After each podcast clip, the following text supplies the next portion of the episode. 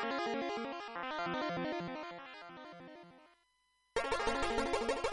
you.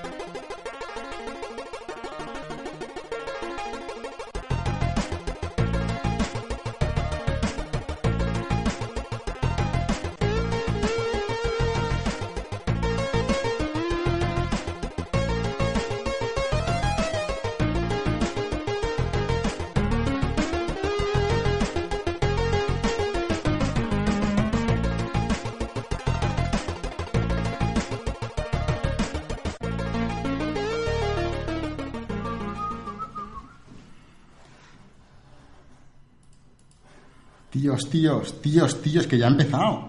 Ya ha empezado otra vez. Venga, Ya están aquí otra vez. Mira, mira quién tenemos aquí de invitado. Muy buena gente. La- que la gente lo pedía ya, El ¿eh? inimitable y más blanco que nunca, David Caldés. Sí, sí, sí. Me ponéis todo el puto foco en la cara, pues normal. Cada uno tiene lo que se merece. Y aquí tenemos a Enric también. Buenas tardes. Buenas tardes. Ho- Hoy soy soy figurante, creo. Hoy soy eres figurante, no, seguro que algo nos cuentas. Rotativo Podcast número 80. Ya llevamos unos cuantos, ¿eh? Ya es momento de retirarse. El momento de retirarse. Hoy vamos a hablar de una persona que no sabemos muy bien quién es, No, de una persona, no, de un dios. de un dios que- que David conoce muy bien. Eh, le hemos titulado El legado de Joe Miller, ya veremos por qué. Y bueno, creo que David nos tiene que contar cositas, ¿no?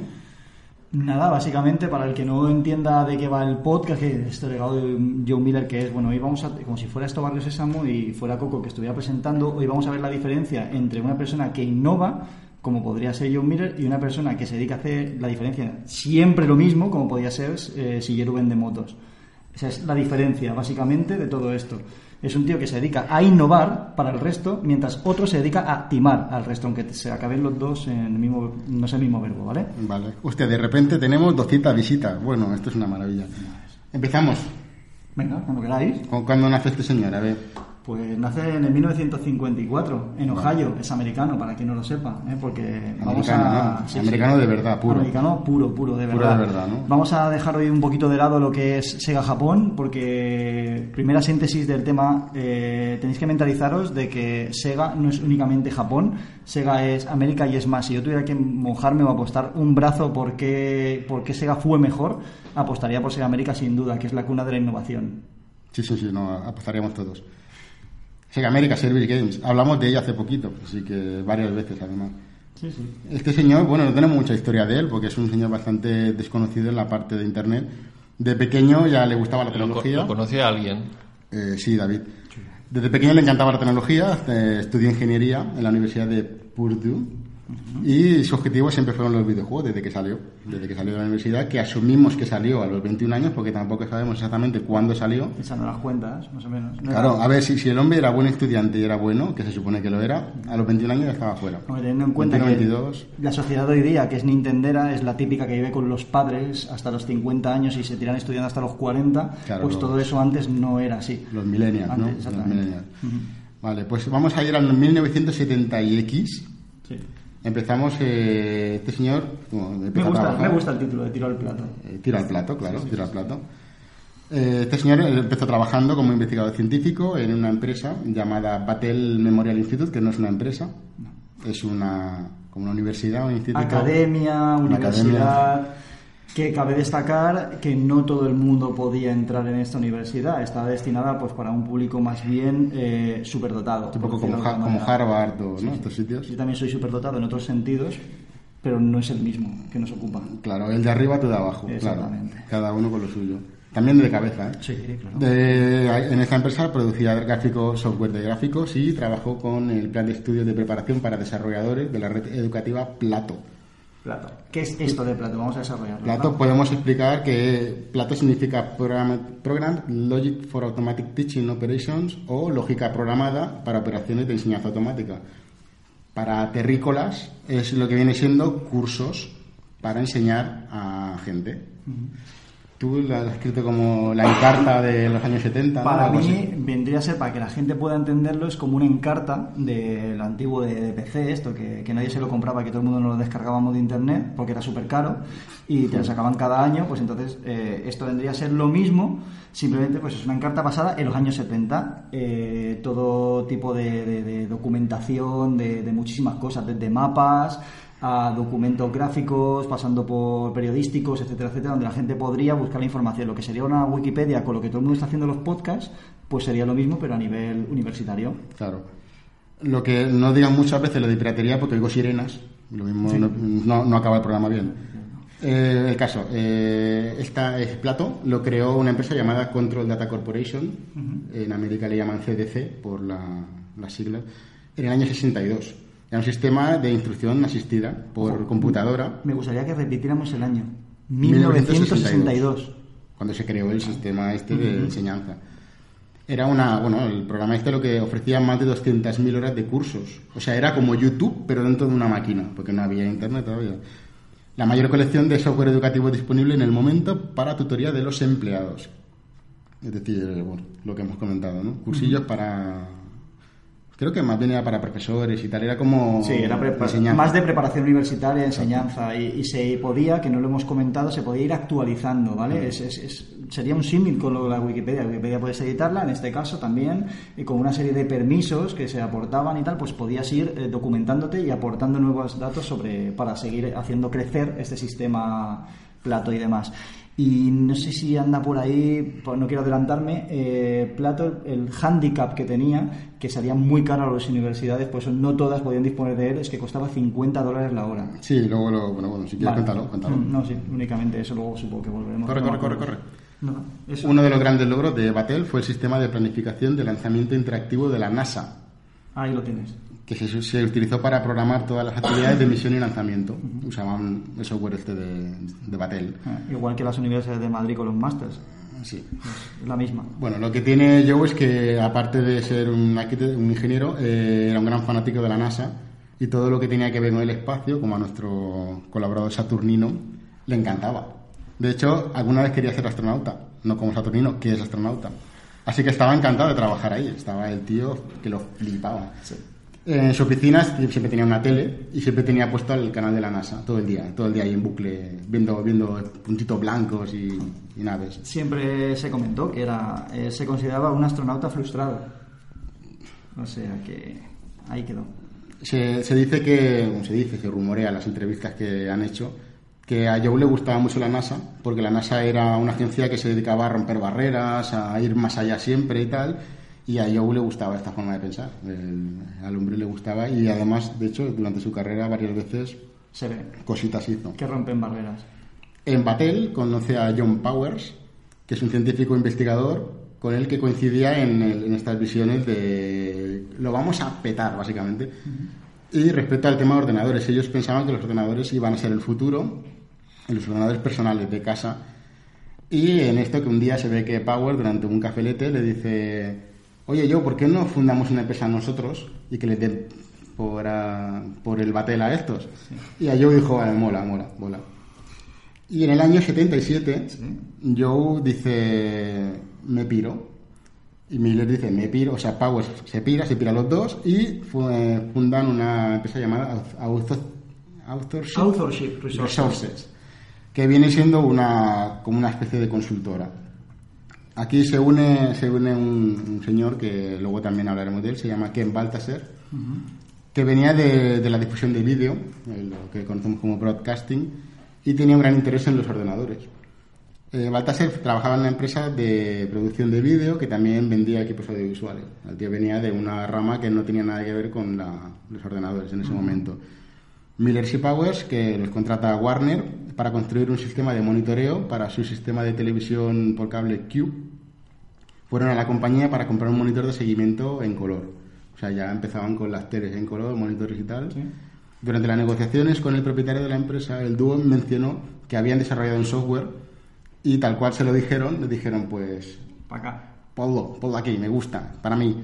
Y los contrataron para crear el sistema operativo de un ordenador nuevo que iba a ser presentado para un cliente. Este ordenador funcionaba con cases de audio, como los Spectrums y todo aquello, con un canal de audio-vídeo y otro para datos en el, en el cassette. Eh, Baltasar le convence a Power Miller para que le contraten para la parte del audio. Entonces yo como soy un experto de todas estas cosas, pues me quiero estar con vosotros para esto. Crearon un sistema operativo y casi 30 aplicaciones para una de las primeras computadoras domésticas llamada Cybervision 2001, que el mismo Miller le puso ese nombre. Dijo, ciber, que mola, visión, la leche ya. Y se Ya. comercializó a través del catálogo de pedidos de una empresa que llamada Montgomery Ward, que era una tienda de venta por catálogo americana, que ahí estaba muy de moda en aquella época. Y en el 2001 cerró la empresa esta. Este ordenador valía 399 dólares. Era un hándicap. Era, era caro. No, para los años 60 ya te- 70 ya te digo. Imagínate en esa época 400 dólares, lo que serían para invertir en una computadora. Pues aún así fue bien. Sí, sí, sí. Eh, pareció que iba todo bien, pero eh, tuvo tres revisiones en el 78, pero llegó Atari, llegó Tandy Computer y como Pac-Man, se los comieron con patatas. Dijeron, eh, petamos el mercado y esta gente pues tuvo que dejar de vender este ordenador. Estaba muy fuerte Atari en esa época. Atari era lo, lo más bestia en ese momento. De hecho, Powers se va a Silicon Valley para trabajar Atari y Miller se queda un poquito más con, con- con la empresa. Hasta que en el 83-84, vemos ahí tal, Powers convence a Miller para que se venga a Atari. Le dijo, vete, vete, vete conmigo que aquí se está bien, es eh, pagan bien y no veas tú. Entonces Miller se va con Powers a Atari y Baltasar se va detrás. A los tres amiguitos se van Siempre. ahí. Es que, de hecho, destacar un pequeño paréntesis, es la historia siempre de tres amigos, para tenerlo en cuenta. Es decir, es Sí, como realmente que el programa podía ser entre unos tres. y otros siempre se estaban apoyando, eh, desde, desde que estaban en la universidad se conocieron y tal, siempre han estado juntos en una cosa o en otra y tal. Y destacar también, por si no se nos olvida decirlo, que por desgracia para todos, pues perdimos a Baltasar hace tres semanas, ¿vale? También por un tema de salud. Y, y bueno, pues desde aquí el recuerdo de, de Baltasar. Le mandamos pajaritos y cosas buenas. Eh, El trabajo de Miller en Battelle y su experiencia en- con Cybervision le venía muy bien para Atari y lo nombraron gerente de software en sistemas operativos. Porque realmente lo que hizo Miller, al principio empezó programando un poco, pero luego se dedicó más a la gestión. Gestión y como era siempre era jefe de algo. Supervisó el desarrollo de toda la línea de productos informáticos y periféricos de Atari. Entre sus logros se encuentra una máquina, de, o sea, un, un sistema operativo compatible con las versiones anteriores para la línea de máquinas eh, Atari 600, 800, 1400 y 1450. Y también colaboró en el primer emulador de terminal de Plato para la Atari 800. O sea, venía de una empresa que tenía Plato y aquí colaboró para hacer un emulador de esa, de esa aplicación. haciendo una vajilla, plato a plato. Bueno, la cuestión es que eh, hay que... Fino, ¿eh? Fino, sí, fino. Sí, sí, esto es una, es una broma solo para gente con cultura. Sí, sí. Eh, el hecho, cabe destacar aquí que es el mayor logro que se produjo en Atari por parte de Miller, es el traspaso del emulador de plato a sistemas Atari, principalmente el 800. ¿Por qué? No quiero adelantar tampoco, pero bueno, eh, estamos pasando de pagar 50 dólares la hora para poder consultarlo a que sea prácticamente eh, public domain, por decirlo de alguna manera, entre comillas, pero se reducía el precio a, lo tengo apuntado aquí, Cinco dólares. 5 dólares la hora. O sea, tú imagínate, son 45 dólares menos la hora. Es verdad que había avanzado, estábamos unos años más adelantados ya, pero y como todas las tecnologías pues van perdiendo rendimiento ¿no? hasta que salen otras, otras mejores o mayores, pero 5 dólares la hora. De también era que no tenías que comprarte el ordenador. O sea, las máquinas Atari eran más baratas que Ya, los ordenadores hombre. aquellos. Y la orientación, porque lo, lo que tenía Plato originalmente era para universidades y Sí, grandes. y por eso era para todo el mundo. dominio público prácticamente, si no fuera porque no era gratuito, eh, Mm. era accesible a todo el mundo ya básicamente. Bueno, gr- gracias a lo que comentas, a los emu- al emulador de Atari, le dio a los propietarios de la serie 800 acceso a correo electrónico, talones de anuncios, que son los, los billboards, o sea, que los, los foros antiguos, juegos interactivos y mucho más. Casi dos décadas antes de la Internet como la conocemos Estamos ahora. hablando de 20 años antes, ¿eh? dos décadas antes. El sistema de cómo funciona ahora Internet, sí, porque Internet ya había, lo que no funcionaba como ahora. Sin embargo, cosa. tema de correos electrónicos y tal, podemos decir que, que eso, que era algo novedoso para la época, el tema de tablones y demás. Eh, llegamos al año 87, tenemos eh, que Joe deja Atari y se pasó a una empresa llamada Koala Technologies. En Koala estuvo trabajando con periféricos de ordenadores de Apple, que era lo que hacía esa gente. En Koala hacían sobre todo productos para enseñanza y uno de los productos estrella, ahora hablaremos con Saturnino, uno de los productos estrella fue una tableta táctil llamada Koala Pad, Increíble, en aquel momento, ¿eh? En el año 87. donde el usuario controlaba los menús A con los Challenger dedos. appeared. Here comes a new Challenger. Bueno, no sé. Bueno, eh, crearon una, una- un iPad, un iPad, básicamente. Que era capacitivo o resistivo, resistivo. Me imagino que lo más, lo más precario que hubiera. Pero oye, era táctil, ¿eh? Sí, sí. Señores, año 87, táctil. Con todo lo que estáis dejando de ser padres, eh, dejando a vuestros hijos de lado con una tablet, eso ya existía en el año 87. Dios mío. O sea, eso ya, ya existía en el año 87. ¿Quién ayudó a crearlo? Joe Miller. ¿Quién era Joe Miller? Un gran hombre que dejó un gran legado del cual vamos a hablar. Pero siempre con saludo a todos los padres, ¿eh? Sí, sí, siempre. Sí, sí, sí, sí. No le quitemos mérito a nadie. No, no, por supuesto. Donde esté una tablet, Reclaman un saludo para Latinoamérica. Ah, bueno, un saludo grande a Carlos que está en Lima, Perú, ahora mismo, que dice que come estupendamente, así que Carlos, disfruta de la comida y por supuesto un saludo muy grande a toda Hispanoamérica. come como una lima. No lo había pensado de esa manera, pero va. Uy, qué fuerte vamos hoy. Y no, un saludo muy grande para toda Hispanoamérica y, y todo el mundo hispanoparlante. Un saludo para todo el mundo. Cuando me digáis, sigamos. Venga, seguimos, seguimos. El trabajo de Miller en Koala fue su primera experiencia como tecnología, con tecnología educativa, realmente. Y eh, esto lo, lo continuó desarrollando. Luego, en el futuro, veremos cómo. cómo. De hecho, uno de los de hecho, uno de los propósitos de Miller siempre fue la tecnología educativa. Siempre estuvo basado en esa rama educativa en todo, en todo momento, de, por todo su legado, vamos. Luego veremos también en el futuro, incluso después de Sega, también seguía la rama educativa. Pues en no mucho más tiempo, estuvo poco tiempo en Koala. No, muy poco, muy poco tiempo. En, en octubre del mismo año se deja Koala y se va a Epix como manager de desarrollo de software. Epix eh, la conoceréis por juegos como Jumpman o California Games. De hecho, Epic, Epix fue la primera que hizo juegos para Mega Drive. Tenían buen gusto. Bueno, de hecho, ahora vamos a contarlo, porque Miller enchufa a Ken Baltasar como director de desarrollo interno de software. Montan un equipo tan sólido y se entendían tan bien entre ellos que muchos de los desarrolladores europeos que, tenían en Epix luego trabajaron con ellos en Sega. De ellos, ellos mismos los llamaron y se los llevaron a Sega.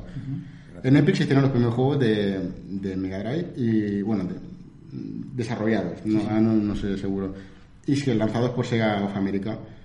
Baltasar necesitaba convencer a compañías desarrolladoras americanas para que el futuro de Mega Drive era Mega Drive y que tenían que licenciarse con ellos. O sea, él iba allí a venderse. Decía, esto, nosotros somos el futuro. No, Estaba claro que teniendo en cuenta todavía, sin hablar de Sega en, en pleno rendimiento, tenemos que Nintendo había secuestrado a todas las empresas eh, del momento con contratos abusivos y demás. Entonces Sega tenía que sacar las castañas fuego donde pudiera, ¿no? Entonces, ¿qué, cómo te- qué tenía que hacer? Pues basar su vista principalmente en los productos caseros, por decirlo de alguna manera, y en Occidente. Tenía que buscar en Occidente. ¿Dónde buscaba? Pues, pues eh, gente que sobresaliera en Europa y en la propia América. Como es el caso este de, de- que lo tienes ahí apuntado los juegos. Si quieres nombrarlos, lo- Sí, luego, luego, luego. Vale, pues Que la capacidad agresiva que tenían los americanos en ese momento, el mercado nipón era quizás demasiado, demasiado cerrado en ese momento. Entonces necesitaban de gente externa para que aquello, no sé, funcionara un poco, ¿no? Sí, claro, es que que si entraron, estás- estás- entraron en un momento en el que el pastel estaba, lo tenía todo robado una parte. Y ellos querían un trozo del pastel. ¿Y qué haces? Pues buscarte la vida, irte a otros países donde no se no hayan robado pastel aún.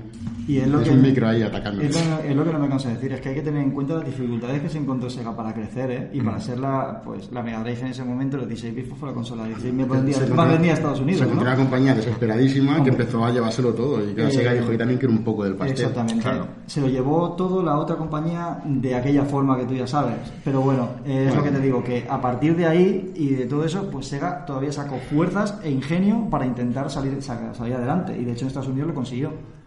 Bueno, de hecho, con estas negociaciones que hizo Baltasar, lo que hacía era eh, buscar desarrolladoras ingl- inglesas y francesas, básicamente. Bueno, las más destacadas.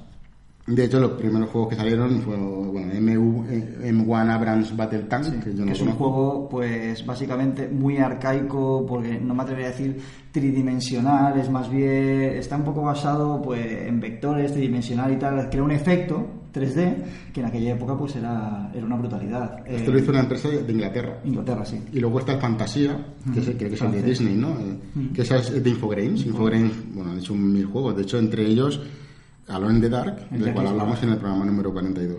Sí, el Jack is Back, por ejemplo. Como todos. Sí, bueno, pero O a mí el que me gusta, el el Jack- es el Jack is Back, el segundo. Otra de las cosas Los que parecen una tenía... mierda. O sea que es un poco así. Bueno, da igual.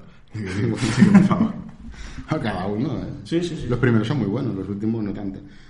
Miller tenía otra de sus cualidades que era eh, mantenía relaciones profesionales muy duraderas porque era, era buena persona. Estaba actualizado en lo último del mercado, era muy serio, muy profesional. Siempre se interesaba por el trabajo del equipo, o sea, no es de los jefes que está en su despacho y ya me tratas el trabajo hecho, sino que él iba, se metía con el equipo, además como le gustaba mucho el código y todo esto, siempre estaba un poco metido en todo. Y eso hizo que los trabajadores ganan- se ganan su respeto y su cariño, supongo, profesional. Miller se Sin duda, de hecho hay, bueno, yo es que por mis contactos tengo conocimiento de que sí, de que era muy querido por la, por la gente de Sega. Miyamoto te lo ha dicho, ¿no? Sí, Miyamoto. Increíble, un jefe querido, ¿eh? Un jefe querido. Vaya. Jefe querido. Porque era, Por- porque era subjefe, no era jefe. Si fuera sido jefe, Era con los dientes. Sí, sí, sí, le tenemos mucho. Vale, vale, sí, era- eso era con era los buena- dientes, pero bueno. Era buena persona como, como los de Nintendo que estaban en la Yakuza. en septiembre del 89, Miller se va de Epix y funda Tight Mark. Una empresa que todavía está, todavía existe. Es una consultora analista donde fue vicepresidente y director técnico de la compañía. Allí desarrollaron software para dos, de DOS, Madre MS2, mía. Windows y Mac. La compañía hoy sigue, de eso la miré el otro día y existe, lo que Sí, ya no la lleva Joe Miller, pero bueno, la compañía está ahí. Eh, llegamos al año 91-92, Lo bueno, Uh. lo bueno. llegamos a Se- Sega of America. Eh, en el año 91 Miller participa como consultor en la misma empresa, en Tidemark, para Baltasar. Y ayudaba a organizar estudios internos que desarrollarían juegos adaptados al gusto occidental. Esa creencia, ¿no? De que no nos gustan los juegos japoneses, nos gustan los otros tipos de juegos. No es que no gusten los juegos japoneses, es que no había por dónde buscar en Japón. ¿Dónde, dónde buscas? ¿En Bueno, había- Capcom? había ¿En juegos, pero claro, mm. ¿Dónde buscas? Si está todo secuestrado. Claro. Entonces Baltasar eh, abandona Sega of America, o quiere abandonar Sega of America para fundar una empresa con su hijo. Y antes de irse le propone a los directivos... eh, En este caso Tom Kalins, que ya... Bueno, le propone a los directivos de Japón y luego ellos le recomiendan a, John Kalins- a Tom Kalinske. Va, pero estaba Tom Kalins, que ya... Estaba por ahí en El presidente que Katsu haría... Mándale saludos. Sí. Aprovecho- Luego, luego hablaré del tema Tom Kalinske a lo último. Me dejáis Vale. un par de minutos. Ya verás tú, ya verás tú. A micro cerrado, ¿eh? Bueno, eh, es eso. Los directivos eh, recomiendan a, a John Miller porque lo han visto, trabaja muy bien y sabían que este tío iba, iba a ir bien para la empresa. En, el octubre, de- en octubre del 92 y por recomendación de Baltasar, el director de operaciones Shinobu Toyoda, que es el director de la, de la parte americana, y el vicepresidente Paul Riox, le proponen a Tom Kalinske para que contrate a John Miller, porque Tom Kalinske era el, el jefe de, de Pero principalmente fue Baltasher el que se entrevistó con Tom para decirle, este es tu hombre, este Era- es el era- que me va a era- sustituir y me va, y va a dejar a Sega en buen lugar. Y no se equivocó. Eran amiguetes. la- Mm. Habían trabajado toda la vida juntos, joder, desde que Sí, salieron de la universidad. Y de hecho, Kalinske le pide, eh, le pide, cuando se entrevistó con John le dijo: Lo que quiero es que continúes lo que ha hecho Baltasar. Y lo ficha para vicepresidente senior de desarrollo de software, o sea, lo que donde estaba Baltasar en ese momento. Development, development, development. Pero bueno, funcionó. Sí, Ahí sin está. duda. Ahora luego miraremos ejemplos. Luego, durante los, los próximos cuatro años, Miller supervisa todo el desarrollo interno y las ideas originales de, que salieron de los propios equipos de Sega, así como el software de desarrolladores de segundas empresas. Básicamente, él fue el responsable de todo el hardware y juegos que salieron para Mega Drive desde los estudios americanos, enfocándose en los gustos estos occidentales. Bueno, sin duda tenemos, yo que sé, productos como. Tampoco, a ver, no son productos que hayan tenido un éxito brutal, ni mucho menos, pero son, sin duda son innovadores. Tenemos lo del Activator en su momento, de ese, es exclusivo de Sega América, no salió en Japón, que era una mierda, que respondía muy mal, sí, pero era súper novedoso. ¿Quién iba a estar en la época ahí Pensaba que- cortando algo de luz para que, para que se vea reflejado en la consola los movimientos? Eso era muy complicado. Eso es un Kinect pero 20 años antes. Pues sí. o, o sea que. Y con la potencia de proceso de la Innovador es. que- Y el Sega Chair, que también salió para. eh, es, es eso todavía más occidental, me parece que, que es La silla aquella que la tenía, silla de Sega tal, pues. la recuerdo en Centro Mail, ¿no? En Centro Mail, Creo que tenían alguna. una. Y si no, si alguien quiere verla en funcionamiento, yo la primera vez que la vi en toda la vida fue en un vídeo de estos de presentando presentando Mega CD, se llama presentando Sonic 2 de Superjuegos. Mm. Viene hay un trocillo en el que tío se gira rollo máquina Afterburner, pero bueno, era lo más parecido que había. Mm. En, en- allí en Nintendo había guantes que no funcionaban para nada y robots que te daban epilepsia. En Sega pues hacían sillas que se movían y, Sí. y, se basaban en innovar. Innovación no le faltó nunca a Sega. Nunca, nunca. Demasiada innovación a veces. bueno, bueno, es Bueno. que si no, ¿dónde estaríamos ahora? A lo mejor todavía seguiríamos jugando en color verde, si no fuera por Sega, por ejemplo. O en cuatro colores. ser. Bueno, Miller, Miller tenía buen ojo para los talentos. Eh, uno de los fichajes que tuvo fue Ed Annunziata, que es el culpable de Echo de Dolphin. Chacán de Forever Man, Madre etcétera. Que desde aquí le pedimos que haga los juegos más fáciles, por favor, porque son los juegos más difíciles de todos. Echo no es difícil. te lo Echo no digo. es difícil, los cojones no es difícil. No, lo que tiene que saber qué hacer, Pues difícil. pruébate, pruébate el Chacan, vas a flipar, chaval. El Chacan no lo probado. Bueno, y el Colibrí, y, eh, y el Dirty Waves, y el Mr. Bones, de El Saturn, colibrí, y- ¿de qué Saturn? ¿De qué Saturn? sí? ¿De qué No, consola 32, era? de 32 32 X. X, ahí está. Sí, sí, sí, sí, sí. Pero juegos, pero difíciles de verdad. O sea, yo creo que los juegos más difíciles de todo el catálogo de Sega, de cada una de las máquinas, son de Tanunciata. Para mí son los más complicados, la verdad. En serio, Echo no es tan difícil. Eh, Bert Schroeder, que es el, que- el creador de Toy Jam and Earl, y Batman Returns CD, que este también Casi son, son interesantes estos. Steve Apple, que es el de Buck, Book. Ah, sí, el de Saturn, el buque del juego del bicho este. Y bueno, eso, tenía bastante... Estaba guay. Estaba guay. El Book y el Book 2. Estaban los dos en Saturn. Yo lo jugaba- yo lo jugaba en una mierda los dos, pero Bueno, estaban bien, joder. Entretenidos eran, ¿eh? Sí, era como un Crash Bandicoot adelantado. Sí. ¿no? Yo, Salió antes. yo el Book lo jugaba en PC co- gracias a Sega Soft, de la cual vamos a hablar ahora. Ah, vale. Bueno, primero vamos a hablar de que los títulos, en los títulos japoneses de Sega, que también había, Miller lo que hacía era que se iba a Japón. Entonces se reunía con los jefes de allí y le decían, mira, tenemos esta mierda, ¿tú qué quieres? Se os oye mucho, por favor. se os oye, se os oye. Que nos roba las carteras, ¿no? Pensamos que se iba a Japón. Se A iba, se iba a Japón a ver qué juegos había y decía, vale, estos pueden gustar, estos no, pues estos serán los que saldrán. Exacto. O sea, un poco, era un poco el encargado de eso. Así que si alguien ha visto algún juego japonés que no está en Europa o en América, es por culpa de este señor. Si no llegaron a Europa o América es porque no se lo merecían. según John Miller y según David. Vale, una de las grandes de los grandes aportes de Miller fue el no famoso o no muy famoso Sega Channel, del cual eh, tenemos aquí. Ahí está esa maravilla. Sí, el problema es que se ve mejor, ¿tú crees? Toma, chimo. Explicamos un poquito lo que es. Fue un visionario porque la idea de jugar online, cuando en los 90 nadie pensaba en jugar online, Miller sí que la tuvo. Dijo, esto va a ser el futuro y todo el mundo va a jugar online algún día. Algún día vamos a estar todos conectados y vamos a poder jugar eh, compartiendo. En lugar de estar uno al lado del otro, podemos estar a, di- a kilómetros de distancia, podemos jugar juntos. Repetimos, año 92. Año 92. Increíble, ¿eh? La época. Y, y esto era lo que, lo que se, se- se sacaron de la manga. Bueno, lo que os ha enseñado Chin básicamente de Sega Channel es un... Ahora comentamos luego las características, precios, etcétera, etcétera, pero bueno, Sí. básicamente la morfología es la de un cartucho de Mega Drive, ¿vale? En la parte superior tiene eh, bueno, el logotipo y el, y el botón de menú y en la parte trasera tiene el cable coaxial donde conectabas Sí, es el... un- una entrada BNC. Eh, sí, ¿no? Es coaxial este, ¿no? Sí, es un BNC, un BNC Vale. como los satélites y los cables. Pues perfecto, donde conectabas eh, la televisión por cable, el cable de la televisión, y desde aquí conectado a la Mega Drive, pues podías hacer una serie de características que nombraremos ahora. Como tú has mencionado una ya, es el hecho de poder jugar en línea, pero sin embargo había más. Sí. ¿Vale? O sea, era. Bueno, vamos a dejar claro que Miller no lo creó, sino que él fue el encargado de lanzarlo Bueno, era el- y de era- asegurarse de que todo el mundo lo, lo, y era el, lo- hacía funcionar. era el responsable de desarrollo. De- claro, era el decir, responsable si de eso. él dice esto no sale, no sale. Exacto. Y también tengo entendido que ayudó a darle normalidad al asunto. Es decir, Sí, era muy eso- complejo el poder lo- hacer esto en esa época, muy, muy, muy complejo. Y él, de hecho, ayudó a que esto fuera una realidad. Hay que Sí, imaginarse esto-. La, la televisión por cable cómo funcionaba en la época en Estados Unidos. O sea, lo que se consiguió con esto fue innovador al 100%.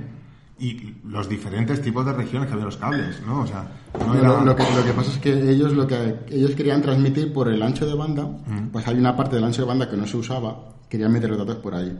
El problema era que cada, claro, cada compañía que, que, que suministraba televisión por Cable.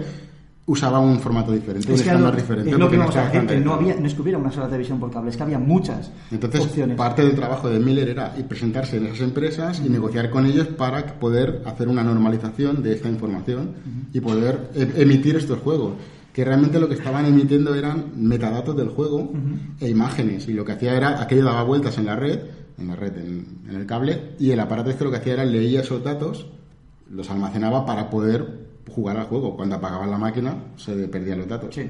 De hecho, bueno, Básicamente el funcionamiento era ese. Eh, el tema que tú has comentado, eh, además de poder de poder jugar online, por decirlo de alguna manera, entre Sí, permitía. entre Es un poco como lo que tenemos ahora de ahora PlayStation Network. sí, y- y tal y, y lo de y lo de Xbox y tal pero bueno también lo que lo que yo creo que era más novedoso y lo que más nos podía impactar es el poder probar los juegos en la época Ah, es decir joder es que nosotros nos limitábamos a que en el cumpleaños y lo que nos ponían las revistas eh, tenías que comprar el juego y te y era una ruleta rusa eso te echabas 8000 pelas O y te tenías la salía suerte bien o te que salía mal tenías suerte de que en tu ciudad había una tienda, podías ir por Eh, 100 sí, pelas por probar el juego. Un cuarto de hora. Un cuarto de hora. Nosotros teníamos nuestro propio Sega Channel que era Game Over. Pero, pero bueno, eh, piensa, y tú imagínate, sin salir de tu casa, levantarte ahí un sábado, ¿vale? Poner tu Mega Drive y poder descargarte de juegos para poder probarlo, ¿vale? Ujú. O sea, además, eh, no es que fuera un, un super éxito, pero fue un éxito como tal. O sea, En, fue- Amé- en América, aquí no lo vimos. bueno, sí, Porque en no Reino Unido, en Reino Unido, en Argentina, había sitios, varios sitios de Latinoamérica que sí que, que estaba operativo el, el cable, Sega Channel. el Sega Channel. Pero en Europa, que yo recuerde, en Reino Unido y no sé si algún sitio más. Aquí Quizá no Fran- tenemos Francia televisión. quizá, pero Reino Unido seguro que llegó. Y, y nada, tú imagínate, España un- aquí. Hostia. Aquí siempre. Si no teníamos tele por cable, nosotros, No con el obstante- RF. Mirábamos las películas, decíamos, los americanos tienen televisión por cable, Dios mío, ¿qué será eso? No obstante, vamos a decir que un cuarto de millón fueron los afiliados, ¿vale? Es que así suena más, a más gente, ¿no? Pero 200 250.000 suscripciones Sí. tuvo, ¿vale? Entonces... A ver, juegos exclusivos, tuvo juegos exclusivos. Tuvo juegos exclusivos que ahora nombraremos, sin embargo, lo que quiero decir es el tema del precio. Mucha gente se preguntará, ¿pero merecía la pena tal? Bueno, pues en la época, si hoy estáis pagando por tres meses de Xbox Live, eh, yo que sé, 20 pavos, pues en esa época estaban pagando 30 dólares, ¿vale? Por, por también, por, por estar un mes completo con el tema este.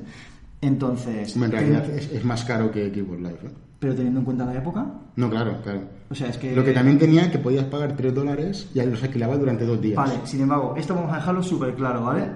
Eh, había dos formas de poder jugar a Sega Channel. Una que eran los test drives, que era para poder jugar 20 o 30 minutos, que estaba destinado, pues yo que sé, me imagino que para poder probar juegos tipo RPG y todo esto y tal. Y luego estaban los express, que eran como una especie como de videoclub. Que Alquilarlo. eh, cogías y alquilabas el juego por 3 dólares más. O sea, era la suscripción más 3 dólares por juego, podías acceder a ese juego del abanico de posibilidades que había, ¿vale?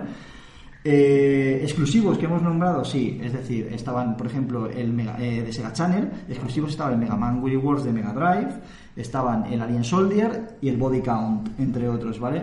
¿Por qué os digo esto? Porque son juegos que, si os fijáis en el catálogo, no existen en el catálogo americano, solo podéis jugar por Sega Channel, de forma exclusiva. No, el Mega Man, Mega Man me suena haber visto repros del juego, porque el original no existe. que sea repro, el original americano no existe. Es europeo y japonés. Mm. Con el body count es exclusivo, es exclusivo europeo. Mm. Y luego el Alien Soldier, que es un de los grandes juegos de Mega que para mí me parece un sobrevalorado, pero bueno, dicen No, que está, está bien, está bien. Pues salió tanto en Europa como en Japón, pero no salió en Estados Unidos porque era exclusivo del sistema este de Sega Channel. Así que nada, y creo que de esto poco más. Vale, podemos pasar al segundo gran invento de Sega, que es el Sega CD, o la Mega CD aquí, ¿no? Me encanta. Increíble. Sega CD. Increíble. Miller estuvo súper metido en el tema del, del CD. En Sega América estaban convencidos de que el CD era el futuro y que Y de hecho no fueron fue. muy De desencaminados. hecho lo fue. Hubo otras que lo intentaron y se quedaron por el camino por ser rastreras. Po- Pobre Panasonic, ¿no? Sí, para Sony y Nintendo.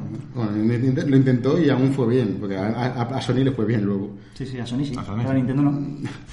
Bueno, es eso, el, el tema. Miller pensaba que su política era hay que alejarse de los cartuchos. Me imagino que por lo caros que eran. Claro. Y era más barato Hombre, la producción evidentemente sería X y más luego el tema del cartucho es unos gastos mientras que CD era súper barato. Claro que los CDs son muy baratos comparados con, Y la capacidad de y megas que te permite meter el juego. Claro. Entonces, Luego Sega se volcó muchísimo en los FMVs, esos que te gustan tanto a ti. Que esto vamos a comentarlo, de hecho, que sepáis que en Mega CD, el proyecto que se hizo en Japón, el primero, ¿vale? De, de Mega CD, no es que fuera un producto americano como fue la 32X, que fue- aunque salió luego con nombre Super 32X en Japón, sin embargo fue un producto más americano. La Mega CD no, la Mega CD es un producto japonés que estaba plenamente desarrollado y a falta de súper pocos meses para el lanzamiento en Japón, Sega América no sabía nada y se lo dieron. Le dijeron, toma, aquí tienes el proyecto de Mega CD, Claro. sácalo. Véndelo, y ya estaba, pero como estaba prácticamente hecho, no tuvieron ningún problema en portarlo al mercado americano con muy pocos meses de posterioridad, ¿vale? Eh, aquí, vean, mucha gente basa la guerra en 36X en Saturn. Aquí ya vemos que Japón ya empezaba a jugar sucio mucho antes, ¿vale? O sea, mucho antes empezaba a jugar, porque todo el mundo se basa en la misma historia. No, es que la 36X, no, la 36X los cojones. Aquí en Mega CD ya Japón ya estaba haciendo las suyas, ¿vale? Para que, que- para que conste. Pero bueno, sigamos.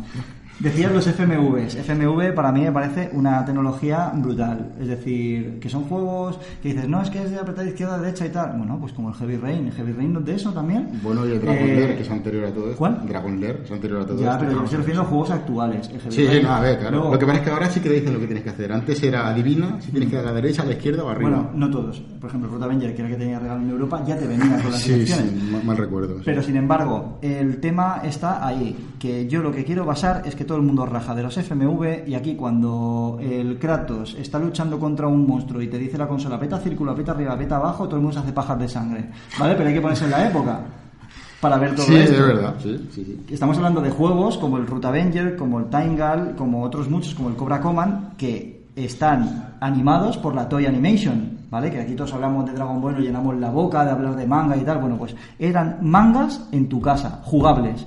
¿De qué manera? ¿Multidireccionalmente? Sí, pero eran jugables. ¿La tenía Nintendo? No, no la tenía.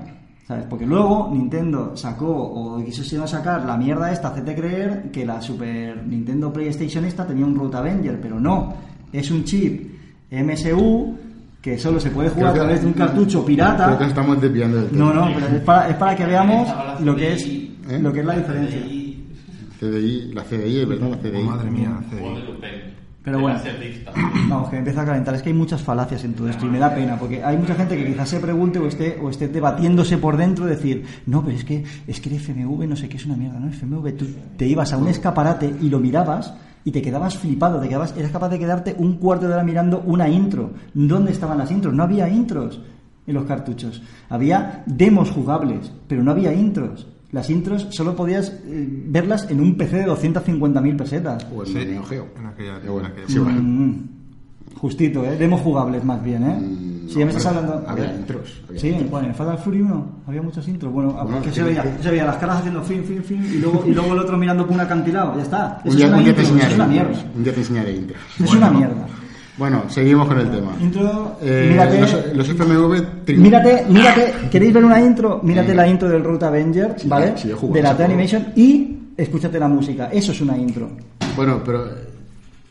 Consejo, jugad al Road Avenger de PlayStation, porque el de Mega CD la- el control es malísimo, tiene un lag Para- input de la leche. Para nada, lag input Hombre. ninguno. ¿De qué? Lag Sí, input. sí, sí, sí, sí, sí. Para sí. nada. Pruébalo, pruébalo. Para nada, lo único que tienes que dejar pulsado el botón. Coño, Pues. que tiene lag input. Pero la consola, la consola te dice a la izquierda y tú pulsas a la izquierda hasta que la consola te, di- te dice no pulses más a la izquierda. Prueba el de PlayStation, ya verás que es la, es lag input. Bueno, es igual, el tema. Eh, Sega of America estaba volcado en los FMV, de hecho formó su propia marca llamada True Video. Sega True Video, correcto, Jurassic Park, Tom Catale, etcétera, etcétera, etcétera. Se dice que Miller en esta época ya estaba, era muy, muy afán con todo el mundo y en su oficina tenía la puerta abierta para que todo el mundo que quisiera aportarle algo, él siempre escuchaba. Me-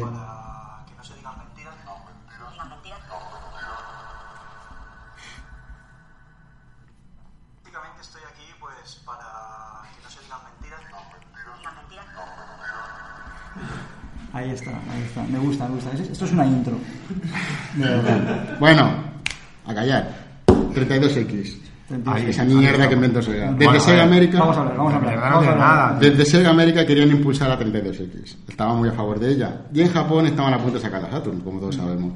La estrategia de Sega of America fue que las third parties hicieran juegos para 32X. Dijeron, ya que la hemos sacado, vamos a, a explotar la máquina porque hay mucho que exprimir. Es que era un buen invento para Estados Unidos. ¿Qué pasó? Que no fue así. No fue así, pues, aunque Miller eh, siempre justifica con que hubo un desajuste de fechas entre una y otra, porque el hombre era muy de, de no, no a crear polémica. Miller en la entrevista dijo que la, para él la 32X era una máquina muy solvente, que simplemente no tuvo el apoyo necesario para poder... De la casa matriz. ¿Mm? De la casa matriz, de Sega Japón. y no tuvo el apoyo necesario para poder explotarse como debía. Y la gente, claro, es que es normal, o sea, si tú sabes, como desarrollador sobre todo, sabes que hay una consola a la vuelta de la esquina más potente, tú ya no inviertes dinero en esa, porque sabes que la gente va a ir a la nueva. Entonces es normal que la gente no, no la vendía, no la, no la comprara.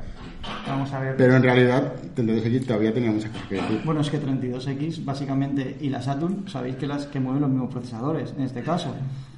Son, los- los, son los procesadores Hitachi. Y, y son, y son dos también en paralelo. ¿Qué pasa? Que la diferencia es que el, el 68.000 de Mega Drive eh, usa como corazón, decirlo de alguna manera, para mover la 32X y en la Saturn simplemente hace efe- efecto de sonido. ¿sabes? Es que vamos a ver, el- el- entre el procesador, que era el principal de Saturn, no me sale el nombre ahora.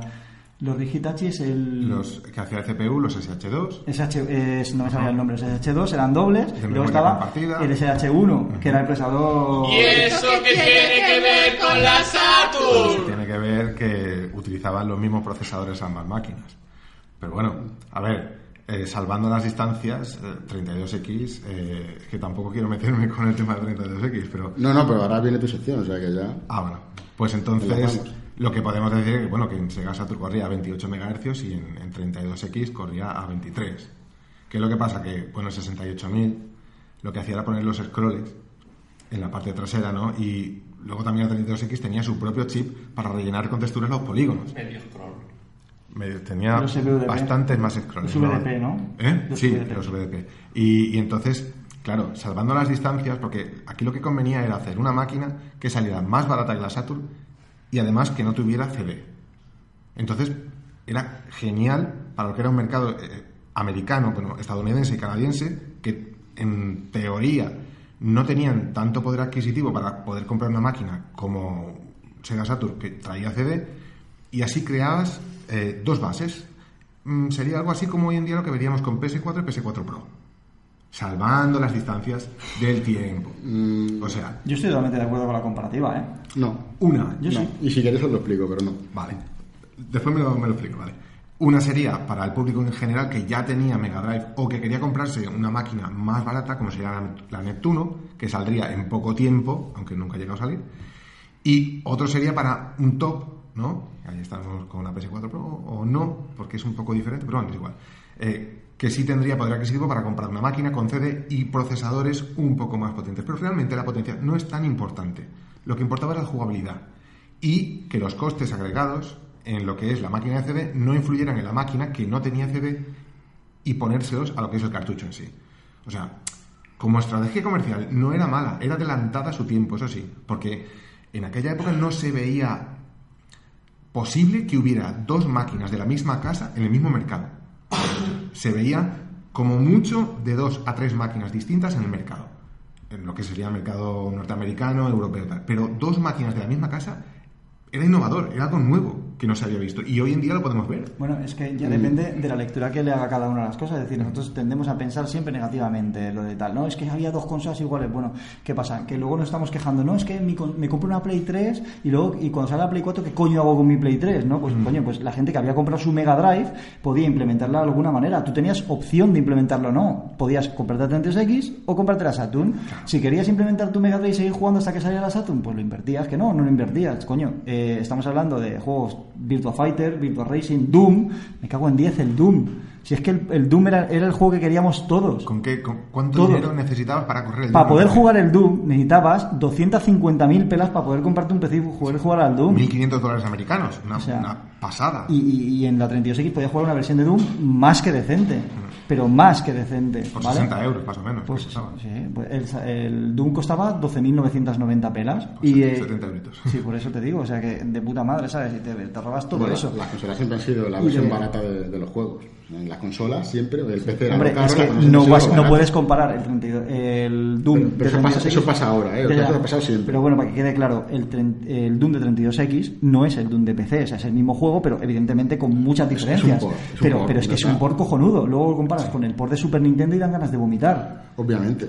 Entonces, porque luego vayan poniendo por ahí en las revistas, no son 32 bits, no, son- no, claro que no son 32 bits, no te jode con la No compré de juego que habéis revista. sacado. Todo, todo mentira, no compré revista. Exactamente. Y entonces, pues, pues eso, Virtua Fighter, de hecho, a mí la versión de 32X me gusta más que la de Saturn. Es mejor que la de Es mejor que la de Es mejor que la Saturn. de Saturn. Menos polígonos, Y está, está más mimada. enormemente Está más mimada. Con menos hardware hace más. Es, Bueno, es y, muy bueno. Y tú y yo que disponemos de una información extra del tema de lo de la- en que se añadieron repeticiones, en este caso, por parte de un coproductor americano que, Cuéntalo conoce- tú, que cuéntalo. conocemos tú y yo y tal, No, pues nos estuvo- yo. bueno, yo más, pero nos estuvo comentando, nos estuvo comentando el tema este también, que eran reticentes los japoneses y tal a que hicieran la versión de, de Saturn y todo por el tema de introducir repeticiones y tal, que todo eso fuera capaz de moverlo un cartucho, ¿sabes? Entonces, pues ahí estaba la 32X. La 32X tiene 33 juegos, ¿vale? En catálogo. Eh, son pocos juegos, evidentemente, para una consola, ¿vale? Pero es que tú ves el catálogo que tiene 32X y yo no veo juegos malos, malos. Está el Spider-Man Web of Fire, es una mierda. Hay unos cuantos, el, Bru- el Brutal, por ejemplo, Lishet, hay unos cuantos juegos, el Cosmic Carnage, son juegos que no merecen mucha pena, pero hostia, es que el Virtua Racing Deluxe es un puto juegazo impresionante. El Doom, el Star Wars, pero ¿habéis visto el puto Star Wars, el 32X? A- Pero lo habéis, voy a repetir otra vez. ¿Habéis visto o no? A ver, Chin, ¿has visto el puto Star Wars? Tú, Enrique, ¿has visto? ¿Has visto? Y- ¿has visto- Hay- hay un señor en la ¿has calle- Star Wars de 32X? Hay un señor de la calle que está sintiendo también. Pero me cago en 10, poner un puto vídeo de YouTube si no habéis visto. Poned un vídeo, Ese hostia. juego Que lo raya está, el moviendo, vídeo. lo está moviendo una Mega Drive implementada con un cartucho. Me cago en la puta. Y oyes la música y te cagas. Y te cagas. Yo digo una cosa, que la gente deje de ver el programa y se vaya a ver el... ¿En el- qué puto universo? ¿En qué puto universo? De verdad, ¿eh? Damos gracias a Carles. Sonido calidad CD. La verdad es que estaba genial el juego. ¿eh? Paleta de 32.000 no sé qué mierda de colores simultáneos. Vale, ya, pues ya, ya lo hablamos en el programa de retractivo. Vamos a hablar de, la, de John Miller, si nos importa. Venga, va, John Miller. John Miller, durante la Saturn, el problema era que iba muy agobiado por el tema aquello de que la consola salió todo muy atolondrado y él se preocupó sobre todo de que no le faltara software. Porque recordéis aqu- aquel tiempo en el que aún no había salido PlayStation, hay que sacar cosas muy rápido y que la gente compre, ¿vale? Eh, él mismo dice que él no está relacionado con toda la polémica esa que hubo de los lanzamientos de la, de la 32X y la Saturn y tal, porque él- él- su trabajo realmente era preocuparse de que hubiera documentación, hubiera software development kits para los desarrolladores, herramientas, eh, trazadores, para que la gente pudiera hacer juegos para Saturn. O sea, John Miller, mm, el pobre estaba muy liado con lo suyo como para que lo metan en Y polémicas. perdón, como último apunte, ¿vale? Tema third y demás. Bueno, tú y yo también tenemos el, la, la noticia, decir de alguna manera, que juegos como el Ratchet and Bolt, que si lo Pone, quieren buscar, exclusiva, exclusiva. si lo quieren buscar y tal, pues que sea un juego que, que, que, que- prometía bastante, ¿vale? Solo se ven los, los dosieres, los dibujos y tal, pero bueno, en plataformas que, de acción que estaría, que estaría muy bien. Ratchet and Bolt, que se parece a Ratchet and Clank, Sí, pero no tiene pero que ver. muchos años antes. Claro. Y, y nada, y este, por ejemplo, lo cancelaron. Y el tema, y el, de hecho, el Alien vs Predator de CPS2 iba a salir para 32X. El Daytona USA Es bueno ese. iba a salir para 32X. De hecho, hay imágenes. El Alone in the Dark, Jackie's Back, iba a salir para 32X. Entonces, que no se le dio. Esto es un no parar, ¿eh? Esto que ya no se le dio, para arriba ya. que no se le dio apoyo desde Japón, pues que le den por culo a Japón, tío. Yo luego me alegro de que les fuera mal. Es lo que hay. No, a mí lo que me encantaría ver es eh, lo que es. Así como Tectoy está haciendo hoy en día Mega Drive. ¿vale? Yo tengo la, la, 30 de, la edición Tectoy, 30 aniversario. Tectoy que viene de Brasil. Un abrazo fuerte a Brasil porque sí, un saludo a los brasileños, por supuesto. Porque huevos, está haciendo una de consola estupenda otra vez Sí, sí, sí. que volviera a hacer una 32X sería ya una- un bombazo una Saturn un bombazo o sea sería increíble además tienen la licencia pueden hacerlo hacedlo por favor Que la hagan, tío. Si tiene más juego la 36 que la Switch. Dejamos el mensaje, ¿no? De que, que lo hagan. bueno ahí ya Bueno, segui- seguimos con John Miller, que de esto ya se habló, sí, 10 minutos. Que 10 Segasoft. minutos, ni que ¿Qué es Aquí se Segasoft? acaban los temas. Joder, luego se quedan las cosas a medias. Isao Okawa, presidente de Sega Enterprises, tenía una visión de futuro. Él dijo, el PC es el futuro. Madre PC es el futuro. Eh, los videojuegos están en expansión y en el PC no, todavía no existía Steam. Vamos a hacer juegos para PC. Eh, porque él pensaba que algún día las consolas desaparecerían, como tú piensas también. Algún día las consolas van a desaparecer. la década de los 20 En realidad no sé si ya, ya han desaparecido y ahora son PC disfrazados, no lo sé. en parte sí este señor pensaba que habría un centro de multimedia unificado, qué cosas, y sería el ordenador personal. Entonces él dijo que Sega tenía que estar dentro de todo eso. y que se le ocurrió, me- ¿por qué no hacemos ports de los mejores juegos que tenemos en Sega para sacarlos en PC? Entonces, eh, se ve que hizo eh, tú, Miller. En el año 95, en noviembre, le propuso ser el, el- el cabecilla de la investigación de todo el tema de recursos para PC y tal, y un desarrollo de un proyecto llamado Sega Soft, que sería la compañía que haría juegos para PC. A Miller le encantó todo esto, porque dijo, "Eh, esto es, es innovador, y de hecho propuso que se fuera, que, se- que se, se- se alejara tanto de Sega of America, que se montara una empresa independiente. De hecho, fíjate tú, que hasta ahí vio el futuro, que ahora Sega es esto. Es una empresa independiente que solo hace juegos para todas las plataformas. Me parece genial. Este de, hecho, el- de hecho, digamos que a día de hoy tenemos un nuevo resurgir con ese con el tema de Sonic Mania, con todas las ventas que ha tenido y veremos también cuando salga Street for Rage 4, Es increíble. a ver cómo reacciona, estamos volviendo a una nueva Sega otra vez. A ver si de alguna manera sacan una máquina. Sí. Bueno, está todo que- el mundo, está todo el mundo con el Diarrea Redemption 2 este que ha salido hace un Hoy- día o dos y hoy- tal, está la hoy- gente que no caga con eso, tío, con todo lo que tienen pendiente por jugar, colega. O sea, es que en serio me da, me da, me da Bueno, asco y vergüenza. Miller, Joe Miller, Joe Miller. El tema, en, en Sega Soft, yo recuerdo juegos como Sonic 3 para PC, Virtua Fighter. que a mí- eh, Sega Rally. Me encantó el port. ¿Habéis jugado a Sega Rally? de Sí, PC, sí, ¿no? yo, yo lo jugué, ju- yo lo jugué en ¿verdad? PC. Yo lo jugué en PC. Te vino con la colección de marca también, me imagino, o te lo comprarías por separado. Pero No, yo lo tenía aparte. Sega Rally de PC. Y Probad el Sega Rally de PC. Da- Daytona USA también. Daytona USA. Yo, yo los he tenido. Los, he- los he jugado- yo, no jugué- yo no tuve la Saturn, yo jugué en PC a este juego. Y Virtua Fighter me encantaba. Mucho, porque él fue el, el dirigente Eh, de Sega si no Soft. fuera por él, no estarían. No, Vale, ese es el último trabajo de John Miller fue en Sega, fue Sega Soft. Eh, creció a alrededor de 150 empleados y obtuvo un ingreso de 80 millones de dólares durante el primer año. no. El Casi modelo nada, de negocio casi es- nada. ¿Mm? Casi nada. De hecho, fíjate que eh, Sega abandonó en el 2001 el hardware y lo que quedó fue el modelo este, que es el, el que tenían en Sega Soft.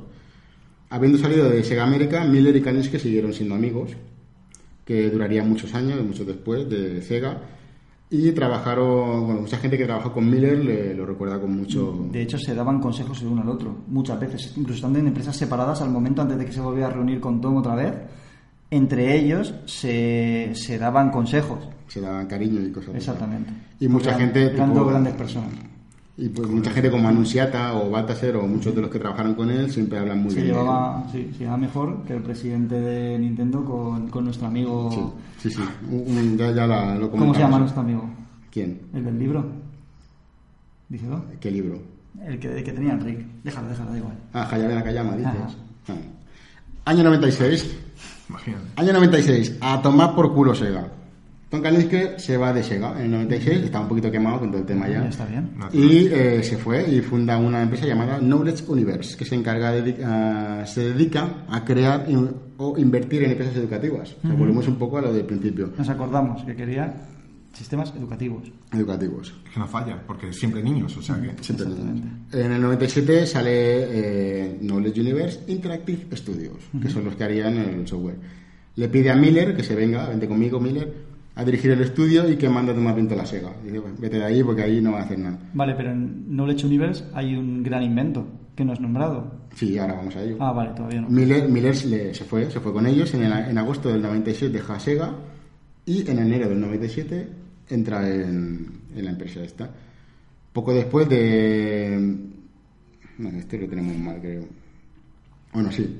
Lo contrata Leapfrog, ¿no? Para hacer una maquinita, que a ti te encanta, por lo que he visto.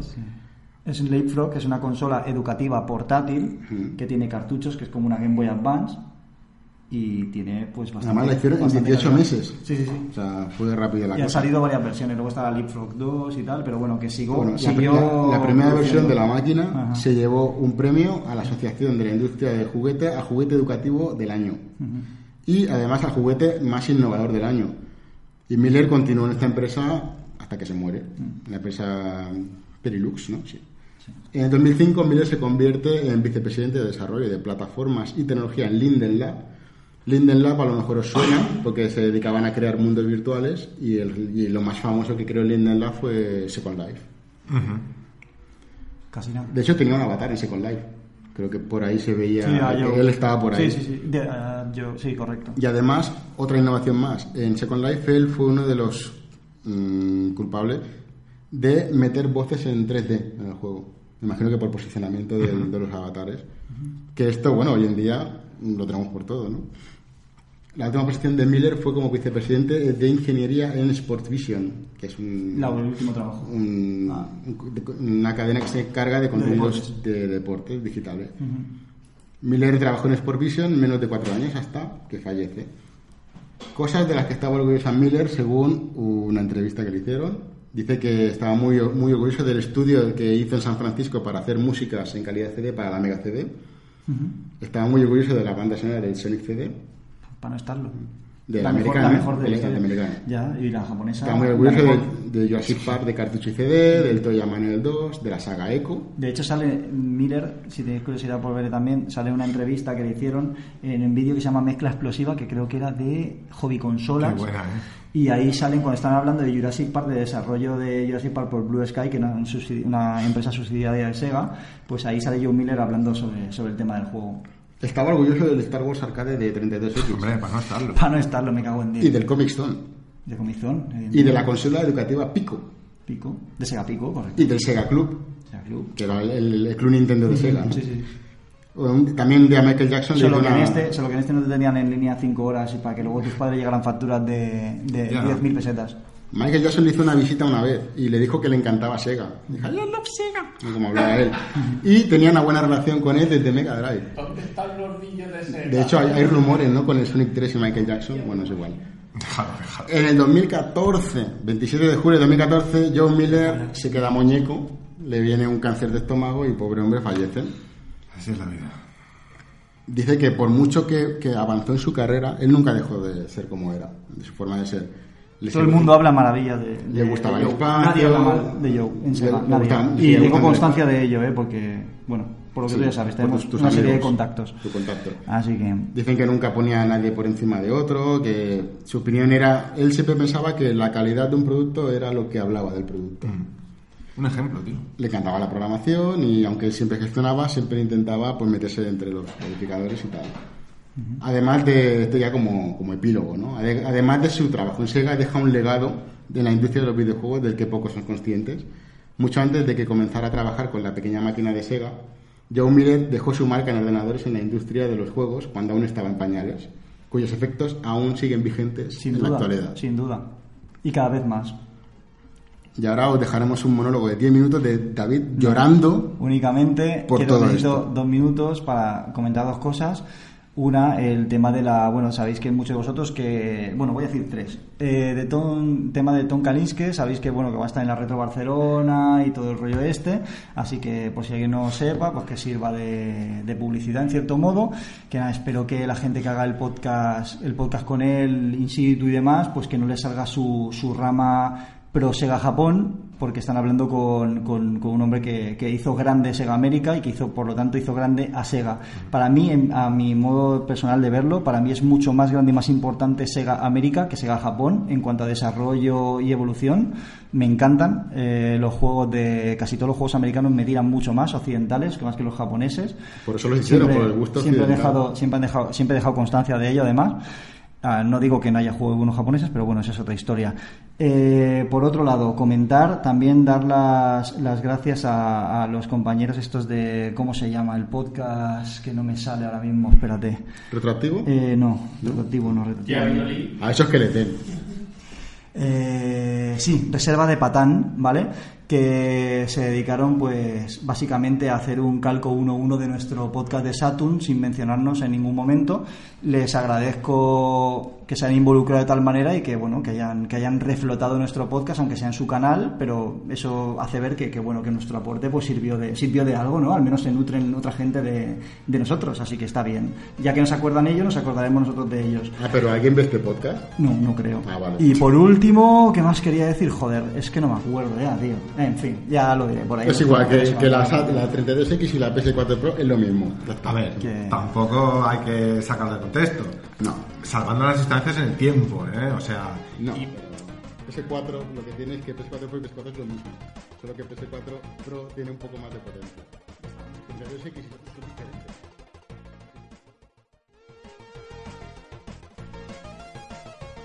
Porque en serio, Y, macho. y al final, al final, Crash Bandicoot, lo digo. con las lentejas de la escucha, tía, escucha, escucha, increíble. escúchame, Pero es que el tema del, del Star Wars, probarlo, joder, tío, porque es que no estoy seguro Pero que ya me lo he pasado. Llevarlo, volverlo a cerrar. Al fin, por favor, que descanso. Anda, anda, llevarlo. Bueno, el mes que viene, de, no sé de qué vamos a hablar el mes que viene. Todo se tiene que ver. Hablamos de Ken Baltasar o, o de John Powers. ¿Por qué no hablamos de Sega? Podemos hablar de Sega, que nunca Lo- hablamos de Sega. Lo siento, pero es que me había dejado encerrado. Ah, vale, de- de- decíamos que hablamos de Sega el próximo programa. No lo sé de qué puta mierda. Bueno, ya lo decidimos. De qué embarca, Sorpresa. ¿no? Es que el próximo mes ya es diciembre. Bueno, casi, ya estamos casi en diciembre. O hacemos el especial o hacemos no sé lo que queráis. Mm. Bueno, queda noviembre. Por eso, o hacemos el especial. En diciembre no hay. En diciembre no hay. Bueno, ya lo Bueno, que, que la gente no lo ponga en Twitter, ¿no? O, A ver, ¿qué eh, queréis que vaya? Bueno, arroba, encuesta. arroba retroactivo, estamos ahí. Algo Que nos lo interesante. Pues pongan. nada. Hasta la próxima. Venga.